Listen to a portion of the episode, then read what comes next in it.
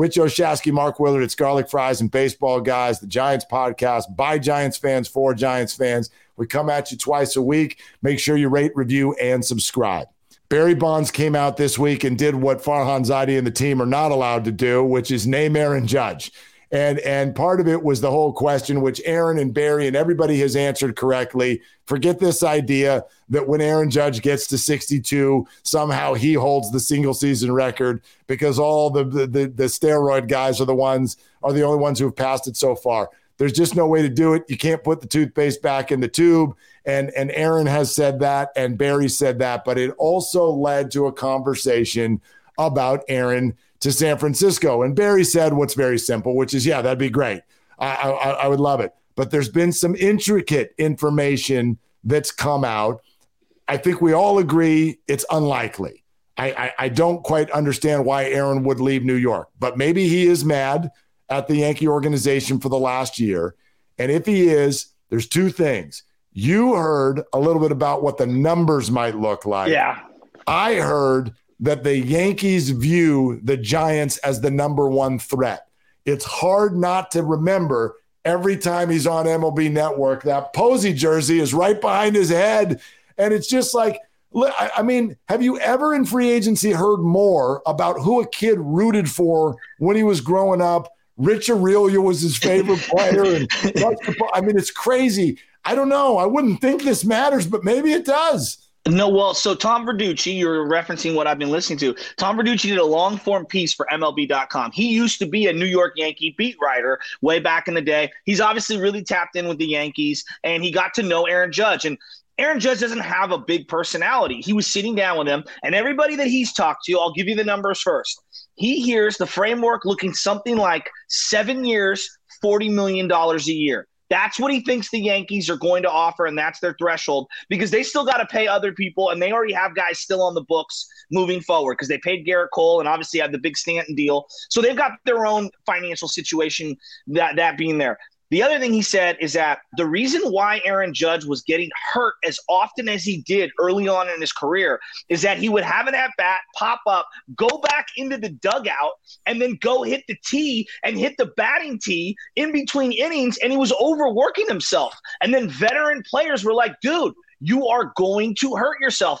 Boom, there you go. He hurts the oblique, he strains a muscle, hurts his hamstring, and he has now taken on what they call the Steph Curry, Mark, recovery. He's all about recovery. Yes, he's working out. Yes, he's still putting in the time and the energy and the effort, but he realizes moving forward, he has to master the recovery portion of it. This makes me want to spend even more money on him because I think we can all agree the modern athlete is lasting now longer than ever, right? I mean, wouldn't you agree? Yeah. They're better now than they've ever been in terms of aging gracefully. I mean, we're sitting here doing this about 10 minutes after I just watched Tom Brady play football. He's 45 years old. Now, granted, he lost to the Packers, but he engineered he engineered exactly. a game time drive. They just couldn't get the two-point conversion. And every single Sunday when I watch him play, I'm like, I don't get it. I don't get it. This guy's two years younger than me. He's five years older than you. And I, I like I can't I, I like I can't figure it out. It does not it's make insane. any sense.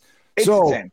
but when you hear those numbers, I mean I think part of it is that we've been conditioned because we've been listening to Bryce Harper, Juan yes. Soto, Fernando Tatis, who are in their early 20s. So our mind is going, oh my gosh, these guys, 300 million, 400 million, mm-hmm. 500 million dollars.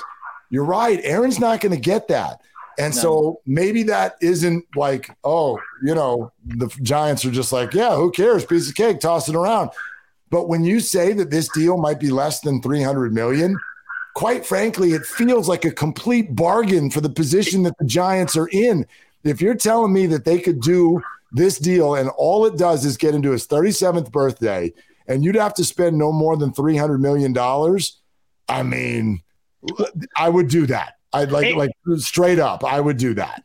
3 4 years ago I would have said you're crazy, Mark because you don't have the DH. Now that you have the DH, like it also is another feather in your cap if you're a National League team. I think it makes you more aggressive in free agency. If you notice, for, for years, all the 10 year deals were going to the AL, none were coming to the NL. The yeah. other thing that I, I want to highlight here that I, I cannot stress enough the Giants love selling accolades. You know what I mean? When Barry Bonds was at the end of his career, come see him hit 400, come see him hit 500, come see him hit 600, 700. That's what the Yankees thought they were getting when they acquired Alex Rodriguez. You bring in Aaron Judge, he hits his 300th home run with you, he hits his 400th home run with you. If he gets to 500, that is a select few. You're seeing it now with Albert Pujols aging gracefully at the very end of his career, though he had a really tough run there at the end. But like to me, that means something. You see those fans cheering in St. Louis, you bring the hometown kid home the same way you did with Bonds.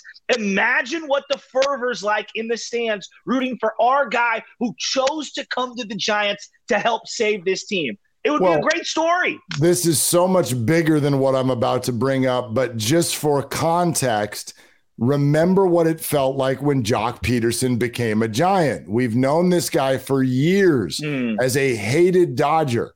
And the second he arrived, it was like, oh my gosh, he should have been a giant all along. He's from Palo exactly. Alto. He walked in, put the uniform on, started hitting balls into the bay, and everybody was like, oh my gosh, this guy's one of us.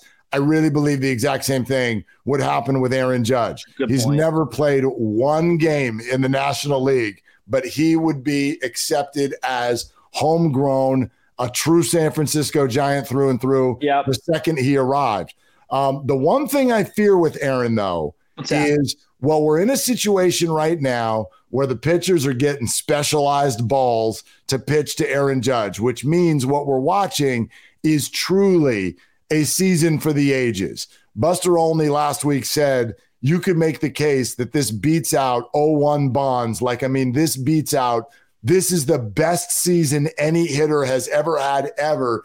His thinking there because of analytics, because of 100 mile an hour fastballs. These guys know so much about your weaknesses that they didn't know 20 years ago. And he's putting up similar numbers in terms of OPS. It's been yeah. north of 1,500 in September. It's been ridiculous. So if Aaron Judge comes to the Giants next year, and hits 38 home runs. Are we disappointed? Uh, do you know? Do you know the the, the most that the, a Giant has hit since Barry Bonds left? It was your boy Brandon Belt, 29. I mean, yeah. a guy hitting 30 home runs. We will throw a ticker taper parade up and down Embarcadero and Market Street. I mean, seriously, Mark, like that's how low it is. I can't remember the last time a guy hit 30 home runs and batted 300. Like for the Giants, like I just it would blow my mind. I hear you. He's having a monster year, and they call it a career year for a reason. I understand all of those things.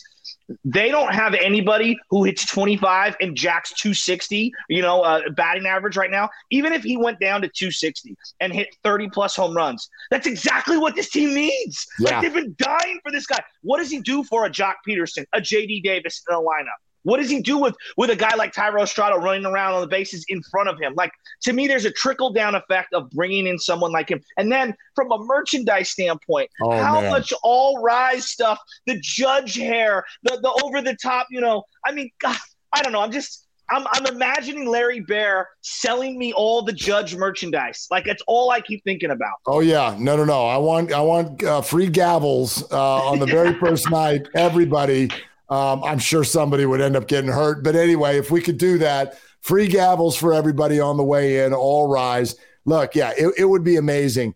I just want to throw that thought out there that like, it's a good point. Like he's not going to hit 60 home runs every year. And, and also, by the way, he he's, you know, he's never faced the Dodger pitching staff. Like he's never faced, like he would have to go through that switching leagues thing. I know it's an un, you know, the, the balanced schedule is coming next year. So he'd be facing a lot of his old American League pitchers again. But um, I, I like, I just, I, I would love to see the Giants do it.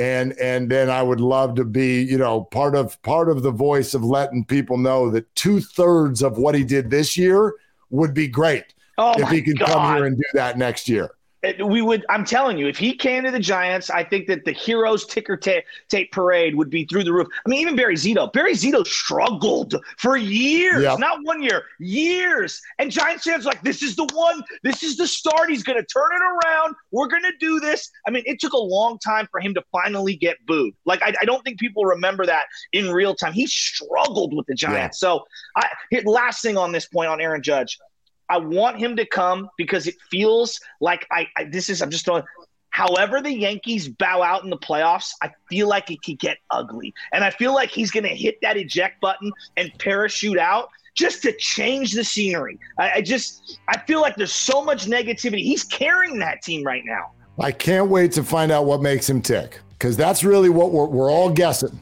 We're all guessing. What makes him tick? Is it New. York? Is it the West Coast? Is it that Buster jersey behind his head?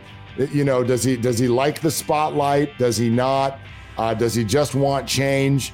Um, I can't wait to find out. I, and, and, and that's what we're going to find out because we're all guessing at that as of right now. Um, all right, great stuff. We're heading into a fascinating offseason, but we will take you every step of the way during the final couple of weeks of the regular season. Two episodes a week. For Joe Shasky, I'm Mark Willard on Garlic Fries and Baseball Guys.